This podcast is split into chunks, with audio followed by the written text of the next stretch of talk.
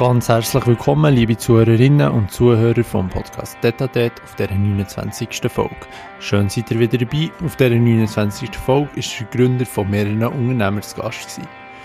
Er hat unter anderem die Ausgangsplattform ausgang.ch gegründet, am Yando, der später an Xing verkauft ist worden, jetzt gerade Crypto Finance AG, wo an die deutsche Börse verkauft ist worden, oder auch Maximum, was sich mit Langlebigkeit beschäftigt. Dazu kommen noch weitere Engagements in diversen Unternehmen plus mehrere zusätzliche Gründungen. Die könnt ihr natürlich gerne nachlesen, findet ihr alles im Internet oder auf dem Kanal von ihm, den ich in den Show Notes wieder verlinken. Er beschäftigt sich vor allem mit unterschiedlichsten Sachen im Kryptobereich. Am besten lasst ihr ihm jetzt einfach zu und erfahrt das alles direkt selber von ihm. Ich wünsche viel Vergnügen auf der 29. Folge. Los geht's mit dem Mark Bernegger und am Anfang von seiner Karriere. Du hast ja ursprünglich als, äh, als Jurist angefangen. Das ist jetzt nicht der Bereich, wo man die würde erwarten eigentlich.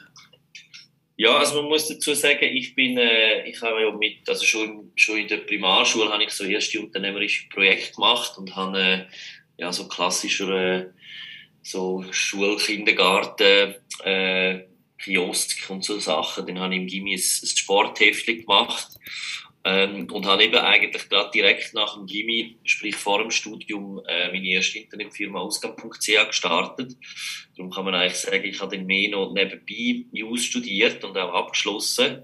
Aber eigentlich hat mich das selber etwas zu machen als Unternehmer schon seit meiner Kindheit begleitet. Darum würde ich eher sagen, ich bin jemand als Unternehmer, der nebenbei noch Jurist äh, geworden ist, aber ich würde jetzt nicht sagen, dass ich als Jurist angefangen habe, mich unternehmerisch zu betätigen. Es war eher umgekehrt. Gewesen. Ja, dass du nicht der geborene Jurist bist und mehr der geborene Unternehmer, der nebenbei noch Jurist, äh, Jura studiert hat.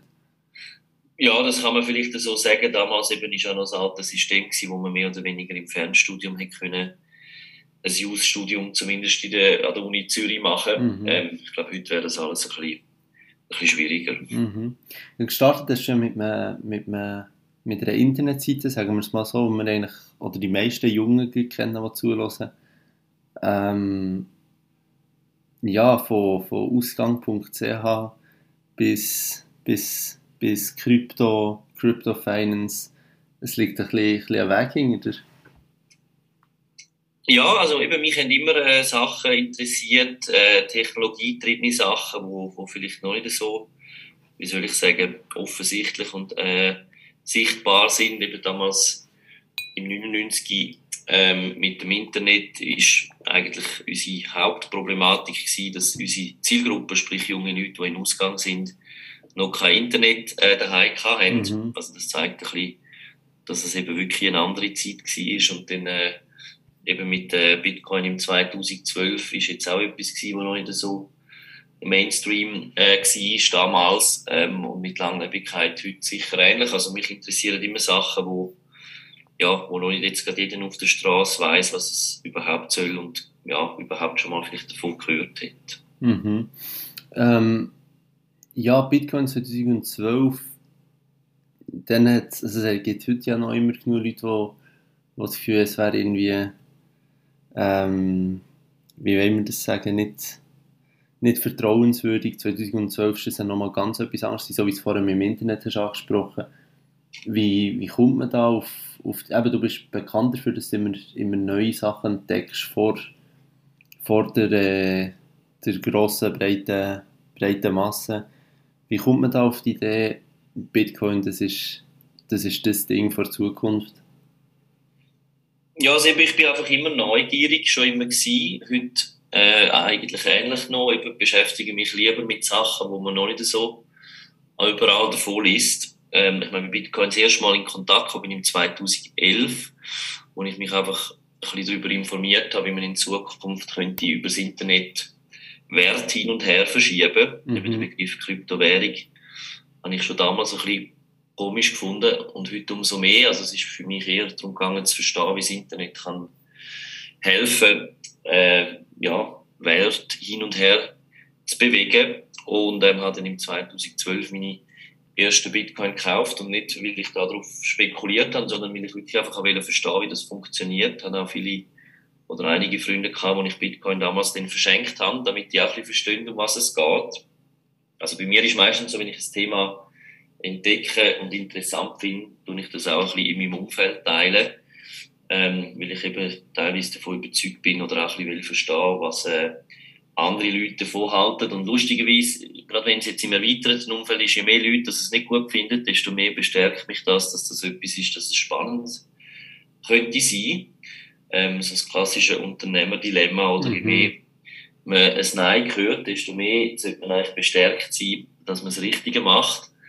Ähm, und das ist damals natürlich im Internet auch ähnlich gewesen, oder? Wo, wo wir, äh, mein Mitgründer und ich damals angefangen haben, hat man nur gehört, dass alle, die im Internet etwas machen, komische Leute sind, die irgendwelche illegale Sachen machen und äh, es gibt keine äh, Existenzberechtigung und kein Business Case für das ganze Internet und es verschwindet wieder. Das ist auch etwas, was man früher noch viel gehört hat. Es verschwindet alles wieder.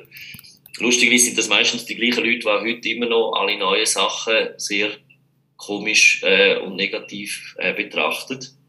Also ja, es zieht sich vielleicht durch, dass gewisse Leute offener und andere weniger offen sind für neue Entwicklungen. Mhm. Habt ihr dann 2012 schon Crypto Finance AG gegründet? Nein, das ist viele Jahre später gekommen. Also ich bin ah, okay. gerade in das Thema hineingekommen, habe auch viele Leute getroffen, die eben wirklich in dieser ersten Phase äh, dabei sind. Das sind vor allem äh, ja, Geeks, Programmierer gewesen. Das ist weit weg von der Finanzbranche. Und äh, dann im 2017 ist dann Crypto Finance äh, gegründet worden. Also im Verhältnis natürlich erst viele Jahre später. Klar, Aber immer noch natürlich sehr früh und sehr pioniermäßig, wenn man schaut, eben wie lange das es braucht hat, dass denn das Thema wirklich in der äh, in Anführungszeichen klassischen Banken- und Finanzwelt angekommen ist. Äh, lustigerweise eben ein Moment, wo viele andere schon wieder sich verabschiedet haben, weil sie gefunden haben, jetzt ist es eigentlich nicht mehr so spannend. Also das sind so die klassischen Innovationszyklen, oder? Dass es jetzt für gewisse Pioniere in dem Moment, wo es den Mainstream wird, eigentlich ein bisschen äh, von der Faszination verliert. Mhm. Und nachher wieder kommt. Ja, es ist immer eben, also es gibt ja verschiedene Indikationen. Bei Bitcoin ist natürlich faszinierend, dass es einen Preis gibt und der Preis hat für gewisse Leute eine Wirkung. Äh, ich sage immer, der Preis ist natürlich schon relevant, aber äh, es passieren sehr viel, viel spannendere Sachen, die nichts mit dem Preis zu tun haben, wo sich aber auch die Medien und viele Spekulanten nicht groß damit beschäftigen. Darum ist vielleicht in dem Fall speziell, dass du den Preis jeden Tag die Leute das Gefühl haben, der Preis sagt, wie relevant das die äh, Sachen sind, was sicher zu einem Teil stimmt, aber äh, Preis ist sehr wahrscheinlich nur ein kleines Element von der ganzen Möglichkeiten, die hinter Bitcoin stehen. Mhm, du sprichst jetzt den Preis an, der, ja, also wir müssen jetzt nicht lange über den Preis von Bitcoin aktuell reden, aber was hast du das Gefühl ist, wo ist der, wie viel von seinem Potenzial hat der Bitcoin äh, jetzt einfach ausgeschöpft, sagen wir es mal so?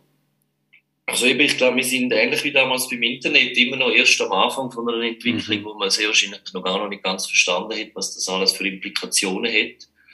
Wenn man versucht, da gewisse Annäherungen zu machen, schaut ein bisschen, wie viele Leute damals das Internet genutzt haben und wie viele Leute heute äh, Bitcoin schon effektiv einsetzen, sind wir sehr wahrscheinlich eher so in der Region 1906 oder 97. Ähm, also eigentlich sind wir noch, sind wir noch ganz am Anfang, oder? Seit 30 Jahren braucht bis E-Mail von einer eigentlich ursprünglichen militärischen Anwendung ähm, sich für den Endkonsument erschlossen hat. Mit Bitcoin reden wir ähm, von etwas, was erst seit gut zehn Jahren existiert. Also darum, ich glaube, das ist immer etwas, wo bei neuen Technologien interessant ist. Man, man überschätzt ein bisschen die kurzfristigen Effekte. Darum gibt es immer die Hypes, die sich dann häufig nicht ganz materialisieren. Aber meistens unterschätzt man massiv den Langfristeffekt. Und das sehen wir jetzt auch bei der digitalen Revolution oder viel von den Sachen, die damals in der Dotcom-Bubble angekündigt worden sind, haben sich nicht materialisiert und darum haben viele das Gefühl gehabt, das ist nicht nachhaltig. Und wenn man jetzt schaut, ähm, was sind das für Firmen, die grösst kapitalisiertesten, die profitabelsten auf der Welt, ähm, das sind häufig eben Firmen, die aus der digitalen Revolution entstanden sind. Es hat halt eben 20 Jahre gebraucht, bis die Entwicklungen sich wirklich materialisiert haben. Und ich glaube, das wird sehr ähnlich sein mit, äh, dem ganzen Bitcoin-Thema. Mhm. Ja, du hast gesagt, vielleicht mal auf das zurückzukommen, du hast Bitcoin dann verschenkt. Hoffentlich haben sie, haben sie den Bitcoin, den du dann geschenkt hast, behalten. Ähm, warum hast du das Gefühl, sind, sind die Leute trotzdem immer so verschlossen gegenüber neuen Technologien? Liegt das einfach nicht in der Natur des Menschen, oder? Ja, es kommt ein bisschen darauf an, wir haben natürlich in der Schweiz sehr ein äh, angenehmes Setup, ohne dass man gross muss ausbrechen muss, was ja auch gut ist. Mhm. Äh, man hat jetzt keinen Druck, völlig verrückte Sachen zu machen, sich überhaupt selbstständig zu betätigen, was sich zum Glück natürlich ein bisschen am ändern ist, aber es geht allen sehr gut. Ähm, wenn man schaut, oder die ersten Pioniere gerade im Bitcoin-Bereich sind zum Beispiel häufig äh, Argentinier gewesen, die haben mhm. ein bisschen anderes monetäres System, die sind sich gewohnt, dass ihre Währung alle paar Jahre wieder komplett kollabiert und man sozusagen bei Null muss anfangen. Ich glaube, je nachdem, aus was für einem äh, Umfeld und Background dass man kommt, äh, ist man halt, ja, hinterfragt man vielleicht gewisse Sachen ein bisschen mehr. Und äh, ja, vielleicht ist es auch ein bisschen eine Sache vom Umfeld. Ich habe natürlich mittlerweile in meinem Umfeld viele Leute, die super früh gewisse spannende Sachen gemacht haben und das inspiriert einem natürlich dann. Und wenn man, wenn man vielleicht eher ein bisschen in einem klassischen Corporate Setup ist, wo man so ein bisschen die klassische Corporate Career vor sich hat, dann äh, beschäftigt man sich vielleicht ein bisschen weniger mit so Themen und, und ist auch sehr froh mit dem Status quo mhm. und ist vielleicht auch nicht irgendwie tagtäglich damit beschäftigt, das zu hinterfragen und zu überlegen, wie vielleicht in Zukunft wird aussehen. Ja, machst du es effektiv so, dass du dich tagtäglich mit dem aktiv beschäftigst oder passiert es teilweise so passiv, dass du irgendwie auf eine spannende Idee kommst, auch wenn du weniger?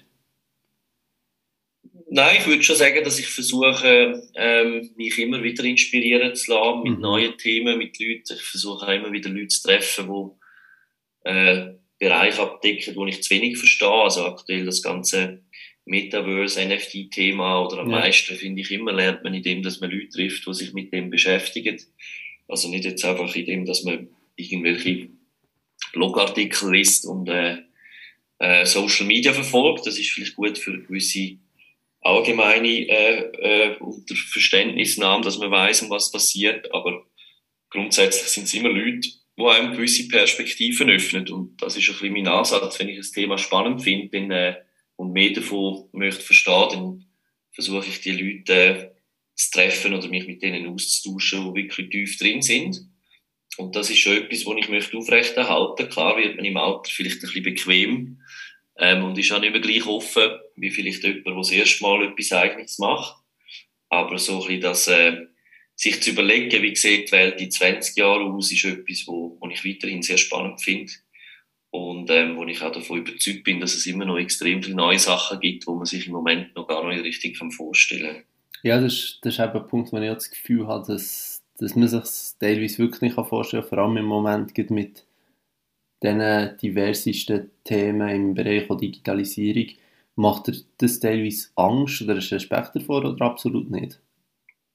Also ich bin jemand, der grundsätzlich sehr positiv äh, auf die Zukunft schaut. Ich glaube, es gibt immer Wellen und Phasen, wo es schwierig ist. Ich glaube auch, wenn man viele von diesen Leuten kennt, die hinter gewissen von diesen Firmen steht, eben, wir haben mit Mark Zuckerberg sehr eng Kontakt gehabt, damals mit Amiando haben uns mehrfach getroffen. Mhm. Und sobald jemand gewisse Macht hat, äh, hat man das Gefühl, das sind alles böse Leute. Nein, das sind häufig sehr intelligente, passionierte Unternehmer, die einfach im richtigen Moment das Richtige gemacht haben mit Glück und viel Fleiß. Und ja, dann werden gewisse von diesen Unternehmen halt sehr groß und mächtig, aber äh, ich persönlich habe immer noch das Gefühl, dass zu einem grossen Teil mit wenigen Ausnahmen da Kräfte und Leute dahinter sind, die grundsätzlich nichts Böses wollen. Aber wenn das natürlich für die Medien viel spannender ist, immer nur die negativen Sachen aufzuzeigen. Und wenn man ein bisschen schaut, was für Wohlstandsentwicklungen Technologie gerade in den letzten 100 Jahren verursacht hat, muss ich sagen, gibt es objektiv gesehen wenig Gründe, mhm. wo gegen den Vorteil von diesen Entwicklungen spricht. Aber man muss natürlich immer im Kopf behalten, dass es auch eben gewisse Gefahren gibt und auch, dass alle Leute mitgenommen werden. Darum ist der Diskurs natürlich wichtig. Aber ich glaube, es geht teilweise ein bisschen vergessen, ähm, was technologische Fortschritte für äh, massive Wohlstands- und auch Lebensqualitätsgewinn für die meisten Leute auf dieser Welt zur Folge haben. Und darum bin ich da weiter sehr zuversichtlich, dass wir äh, durch weitere Innovation und Entwicklungen und Fortschritte äh, da weiter können, äh, als ja, Menschheit in die richtige Richtung uns bewegen. Ohne eben das vielleicht zu verklären und zu vergessen, dass man teilweise auch muss aufpassen muss, dass es nicht in die falsche Richtung geht. Mhm. Ja, am Jan Daniski gar nicht gedacht, das hat er dann, glaube ich, Xing verkauft, so wie ich mich mal erinnere. Ähm, Krypto-Finance hat er, glaube ich, die Deutsche Bank jetzt verkauft. Deutsche Börse. Die Deutsche Börse, sorry. Ähm, ist, ist es nicht sogar ein bisschen zu früh gewesen, eventuell, wenn man, wenn man das so zulässt, hat man das Gefühl, dass, dass der richtige Krypto-Boom erst noch kommt? Ja, das ist immer einfach, dann im Nachhinein zu sagen. Ja. Ähm, äh, ich glaube, jetzt in dieser konkreten Situation hat man einen idealen Partner gefunden, der ein äh, sehr interessantes Angebot gemacht hat, wo für alle Aktionäre und das bestehende Team, das weiter involviert ist, äh, super spannende Opportunität geboten hat. Und in Zukunft kann man dann beurteilen, ob es noch bessere Möglichkeiten gegeben hätte, aber man muss ja immer in dem Moment, wo man so Möglichkeiten auf dem Tisch hat, entscheiden. Ich glaube, grundsätzlich äh, ist, äh, je nachdem, in welchem Bereich das man ist, natürlich immer interessant, im äh, richtigen Moment zusammen mit einem grossen oder noch größeren Player die weiteren Wachstumsschritte zu machen. Ich glaube, was viele Leute vergessen, dass natürlich der Kryptomarkt jetzt von der verrückten Anfangszeiten in eine verhältnismäßig klassisch voll regulierte Umgebung sich bewegt und darum gewisse Möglichkeiten, wo man vielleicht als Startup vor drei, vier Jahren hatte, viel schwieriger werden, weil mhm. man einfach ja, zusammen mit bestehenden etablierten Playern in dem Markt ist und darum so ein bisschen die Opportunitäten äh, anders sind wie, wie für Pionier vor ein paar Jahren. Und darum glaube ich, ist das immer am Schluss wieder ein bisschen individuell, je nach Industrie, Branche, Phase, ähm, den richtigen Moment äh, zu finden. Ich glaube, es gibt auch viele Beispiele, wo man, wenn man das Zeitfenster verpasst äh, und vielleicht andere den die Schritt gemacht haben, auch wieder die Frage äh, kann man sein volles Potenzial entfalten. Also ich glaube, darum bin ich da verhältnismäßig äh, opportunistisch. Ich glaube, wenn man als Unternehmer mit seinem Startup am Punkt ist, wo man so eine Möglichkeit hat, ähm, und das machen wir ja immer unter Abwägung von allen möglichen Szenarien, dann ist durchaus etwas äh, sehr Interessantes, auch für die Firma weiterhin, sich können zusammen mit einem starken Partner weiterentwickeln. Mhm. Ja, für, bei dir ist natürlich seit, jetzt so mit, mit dem Exit plus eben zum Beispiel von Amiando dazu mal noch Ausgang.ch und weiteren Sachen, bis zu welchem Punkt ist so der, der finanzielle Aspekt oder da, wo ihm treibt, oder ist es mehr der Treiber, äh, ja, irgendwelche disruptive Sachen herauszufinden und zu entwickeln als Unternehmer? Ja, also ich meine, eben am Schluss ähm, ist natürlich gerade als First-Time-Entrepreneur, wo man ja normalerweise noch keine finanzielle Mittel oder Unabhängigkeit hat, das vielleicht nochmal ein bisschen relevanter, wie wenn man vielleicht schon mal ein, zwei Firmen erfolgreich verkauft hat, weil man ja dann irgendwann an einen Punkt kommt, wo man es nicht mehr primär einfach nur wegen dem Geld macht, sondern auch wegen ja, dem Inhalt und, und dem Impact, den man kann generieren kann. Das sieht man ja häufig auch bei sehr bekannten Unternehmern, die irgendwelche grosse Exits haben und dann plötzlich Sachen machen, die äh, primär darum geht, auch wirklich die Menschheit weiterzubringen. Das ist ja jetzt gerade bei gewissen Zukunftsthemen, wie einem Elon Musk oder so, sehr offensichtlich. Mhm. Und ähm, das spielt sicher sehr stark mit. Eben gerade wenn man sich mit innovativen Themen beschäftigt, hat man natürlich den Luxus, gewisse, teilweise fundamentale Verschiebungen und Veränderungen in der Gesellschaft und in der Wirtschaft mitzugestalten und gleichzeitig auch davon monetär zu profitieren. Ich glaube, das ist etwas Faszinierendes als Tech-Unternehmer, oder dass man jetzt nicht einfach irgendwie nochmal irgendeinen, weiß nicht, Finanzdienstleister aufbaut, wo primär darum geht, äh, mit Geld noch mehr Geld zu machen, sondern wirklich auch versucht, irgendwelche Werte zu generieren, die losgelöst sind vom eigentlichen Geld.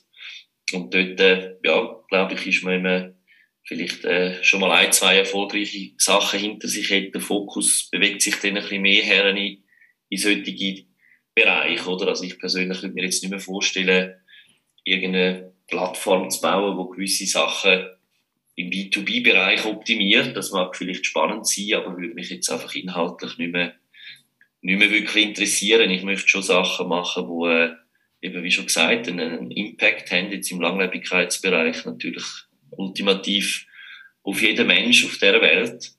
Das ist natürlich von der Erfüllung her und auch vielleicht für äh, ja, Selbstbestimmung und äh, Purpose äh, nochmal eine Stufe erfüllend. Mhm, wir können auch gerne dazu kommen. Ähm, vielleicht noch kurz zu, zu Susi Partners und, und, auch, und auch Nachhaltigkeit. Ich überlege mir immer wieder, eben, wenn zum Beispiel irgendwie jetzt du reist viel, haben wir vorher auch besprochen, Berlin, Südafrika, New York, dann über London und wieder zurück. Ähm, wie, wie, wie siehst du das mit dem Fliegen? Sagen wir es mal ganz einfach so. Jetzt geht in Zusammenhang, Zusammenhang damit, dass die ja eigentlich schon sehr nachhaltig oder für nachhaltige Projekte einsetzt, vor allem. Ja, das ist ein guter Punkt. Eben New York ist halt schwierig äh, ohne Flugzeug, oder? Ja, klar, ja. Wie weit man gewisse Realitäten will verklären. Ich meine, ich muss jetzt auch nicht für einen Termin mit dem Flugzeug nach Frankfurt, das mache ich immer mit dem Zug. Aber es gibt natürlich immer noch als Unternehmer äh, gewisse Aktivitäten, die halt nicht im äh, Zugradius passieren. Und ähm, dort ist sehr wahrscheinlich teilweise ein bisschen eine Verklärung von der Realität, wenn man jetzt in dem Sinn sagt, man darf jetzt einfach nicht mehr ins Flugzeug sitzen. Mhm. Insbesondere wenn man eben dran vielleicht Sachen macht, die einen viel größeren Impact auf die Sustainability hat, wie jetzt der eine oder andere Flug, wo man jetzt mehr oder weniger macht. Genau, ja. Aber es ist natürlich etwas, wo, wo, wo mitspielt. Ich glaube auch, äh, grundsätzlich bin ich persönlich ein großer Anhänger von dezentralen Organisationen, wo man eben nicht mehr irgendwie jeden Tag physisch in einem Zimmer muss zusammensitzen, die Leute irgendwie hin und her pendeln, zum eigentlich das Gleiche besprechen, wo man auch kann, ähm, eben gerade jetzt in so einer Post-Covid-Welt äh, über Zoom machen. Ähm, da muss am Schluss sehr wahrscheinlich jeder für sich selber wissen, äh, wie er es Fokus leitet. Äh, ich weiß nicht, ob jetzt der Staat da mit irgendwelchen Repressionen muss versuchen, gewisse Verhaltensmuster zu erzwingen. Ich meine, die Leute, die sich es leisten können, und das sieht man jetzt auch, sind äh, genauso unterwegs. Also am Schluss bestraft man dann auch wieder andere, wo man vielleicht in dem Sinn nicht unbedingt äh, hätte mhm. wollen machen. Ich glaube, das Bewusstsein ist wichtig. Und äh, gerade jetzt auch, wenn es wieder auf, auf, auf die Energie geht, oder dass halt wie die Energie gewonnen und, und verarbeitet wird. Also ich glaube, wir werden in einer hochtechnologisierten Welt noch viel mehr Energie brauchen in der Zukunft. Ich glaube, Energieverbrauch ist zu einem gewissen Teil auch eine Indikation vom Wohlstand. Ähm, und das wird man nicht wegbringen. Jetzt ist mehr die Frage, was kann man machen, um den massiv steigenden Energiebedarf halt möglichst nachhaltig und erneuerbar zu machen. Und ich glaube, an diesen Punkten sollte man dran arbeiten. Weil eben, wie schon gesagt, in unserer Welt werden wir in Zukunft noch viel mehr Energie benötigen. Und ich glaube, den Energieverbrauch einzuschränken, löst in dem Sinn das nur indirekt. Ja, ich sehe, Mensch. Würde, würde das Projekt in diesem Bereich auch mal interessieren, eventuell? Ja, also ich bin ja eben über äh, Tobias Reitmut, der ja Susi Partners gegründet hat, wo ich von Anfang an mhm. als äh, Aktionär ähm, involviert äh, bin, natürlich näher an diesen Entwicklungen dran. Und ähm, glaube eben, das ist für mich ein Beispiel, wo man mit mittlerweile fast zwei Milliarden an Mitteln äh, doch sehr substanziell an dieser Energietransformation schafft und wirklich auch messbar jedes Jahr massiv an äh, Treibhausausstoß ähm, kann sparen. Ich glaube, auf, auf so einer Ebene kann natürlich jemand als Unternehmer sehr spürbar etwas bewirken. Also eben viel mehr, wie wird man jetzt einmal mehr den Flüger oder nicht nimmt, sondern dass man wirklich an diesen Hebel, wo effektiven Impact hat, äh, schafft. Und dort kann natürlich jeder, wo äh, sich mit dem Thema auseinandersetzt, als Unternehmer sich betätigen und auch einen spürbaren Effekt generieren. Genau, das, ja, das sehe ich und vor allem es gibt bei dir eben beim 0815 Bürger ist das natürlich ein weniger der Fall. Ähm, aber ja, bei dir ist es definitiv einleuchtend, ja. Ähm, apropos Longevity, ähm, mit Maximum seid ihr ja da dran, am einen oder anderen, vielleicht mal so ganz grob, um was geht es da? Ich zum Beispiel jetzt da absolut keine Ahnung in diesem Bereich. Ähm, oder ja, ganz grob, sagen wir es mal so. Was, was kann man sich da vorstellen? Ja, also mit Maximum als Company Builder sind wir, äh, beschäftigen wir uns mit dem Thema länger gesund und glücklich leben, ähm, fokussiert auf den Mensch und bauen da selber Firmen zusammen mit anderen Unternehmern, wo wir an der Lebens- und, und Health Span von, von Menschen schaffen. Also wir versuchen eigentlich ähm, Produkte und Services auf den Markt zu bringen, wo einen äh, wissenschaftlich fundierten und messbaren Impact auf, auf, auf die Lebensdauer vom, vom Menschen hat. Das ist so kurz zusammengefasst und eben wichtig zu betonen, dass wir uns ausschließlich auf wissenschaftlich basierte ähm, Produkte und Services ausrichten, ähm, wo natürlich vieles einschränkt, aber äh, das Schöne ist, dass man effektiv den messbar kann aufzeigen, dass wir einen Impact äh, haben mit unseren Aktivitäten. Mhm. Was, was sind denn das im Moment so, so für Sachen, die man da machen kann oder was es da gibt? Also ich sage mal eben gewisse ähm, Lifestyle äh, Changes, wo, jeder von uns kann machen kann, wo wir äh, über eine Plattform, die Anfang nächstes Jahr wird launchen, unter dem Namen Biolytica werden zugänglich machen, haben wir eine Firma, die heißt Avea, die wird jetzt noch vor der Weihnachten mit ersten Produkten auf den Markt gehen. Das sind Supplements, also Nahrungsmittelergänzungssubstanzen, mhm. die äh, auch wieder wissenschaftlich fundiert, sprich mit äh, ja, frei verfügbaren auch Informationen in den wissenschaftlichen Publikationen ähm, einen Impact haben auf, auf jetzt in unserem Fall im ersten Schritt auf die Zellstruktur, wo äh, dafür sorgt, dass eigentlich äh, der Alterungsprozess äh, ja, abgefahren wird. Und äh, der Effekt hinten raus ist, dass auch altersbedingte Krankheiten äh, idealerweise vielleicht gar nicht eines Tages, aber mal kurzfristig Zeit verzögern oder nach hinten raus zögern, erst zur Geltung kommen und somit natürlich auch spürbar die Lebensqualität der Menschen steigern. Uns geht es jetzt nicht darum, das ist ja immer das Erste, wo die Leute denken, dass wir jetzt alle wenden und sterblich werden. Einerseits, glaube ich, ist das absehbar nicht möglich und auch nicht unbedingt erstrebenswert. Uns geht es wirklich primär darum, den Menschen zu helfen, länger gesund und glücklich zu leben. Mhm. Wie, wie, wie sehen die Supplements aus? Also vielleicht kannst du dazu schon etwas sagen oder noch nicht? Ja, also ich gehe jetzt da nicht allzu tief ins Detail, weil das wird dann eher etwas, was für Molekularbiologen äh, interessant ist. Ja, das Aber es gibt in dem Sinn, äh, das ist auch etwas, wo keine Rocket Science ist. Wir schaffen natürlich auch Sachen dran, die wir dann auf den Markt bringen, die noch nicht existieren, aber es gibt frei verfügbare äh, Substanzen, also eben vergleichbar mit denen, wo am Morgen äh, Multivitamintabletten fürs Immunsystem oder Omega-3, Fischöl, was auch immer für gewisse ähm, gesundheitliche Optimierungen nehmen. Äh, gibt Supplements, die direkte Korrelation zum äh, Alter von Menschen haben.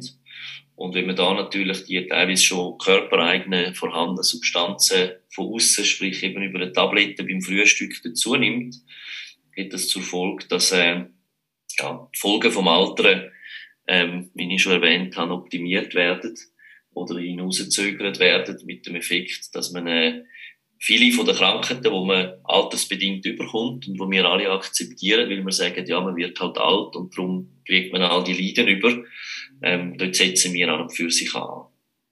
Ich sehe das sehr spannend. Ähm, wie, wie, sehr, wie sehr ist da, oder gehört da zum Beispiel dazu, irgendwie Sport zu machen oder weniger Alkohol zu trinken oder was auch immer? Also das ist sicher eben neben dem, dass man jetzt von außen gewisse Substanzen dazuführt, ähm, ist das natürlich ein sehr großer Trigger. Es ist äh, am Schluss ein erschreckend kleiner Trigger. Also die Leute haben ja das Gefühl, wenn man da komplett alles auf gesund umstellt, dass das einen massiven Effekt hat. Das hat einen Effekt, aber er ist, soweit man in der jetzigen Forschung weiß, beschränkt auf ein paar wenige Jahre.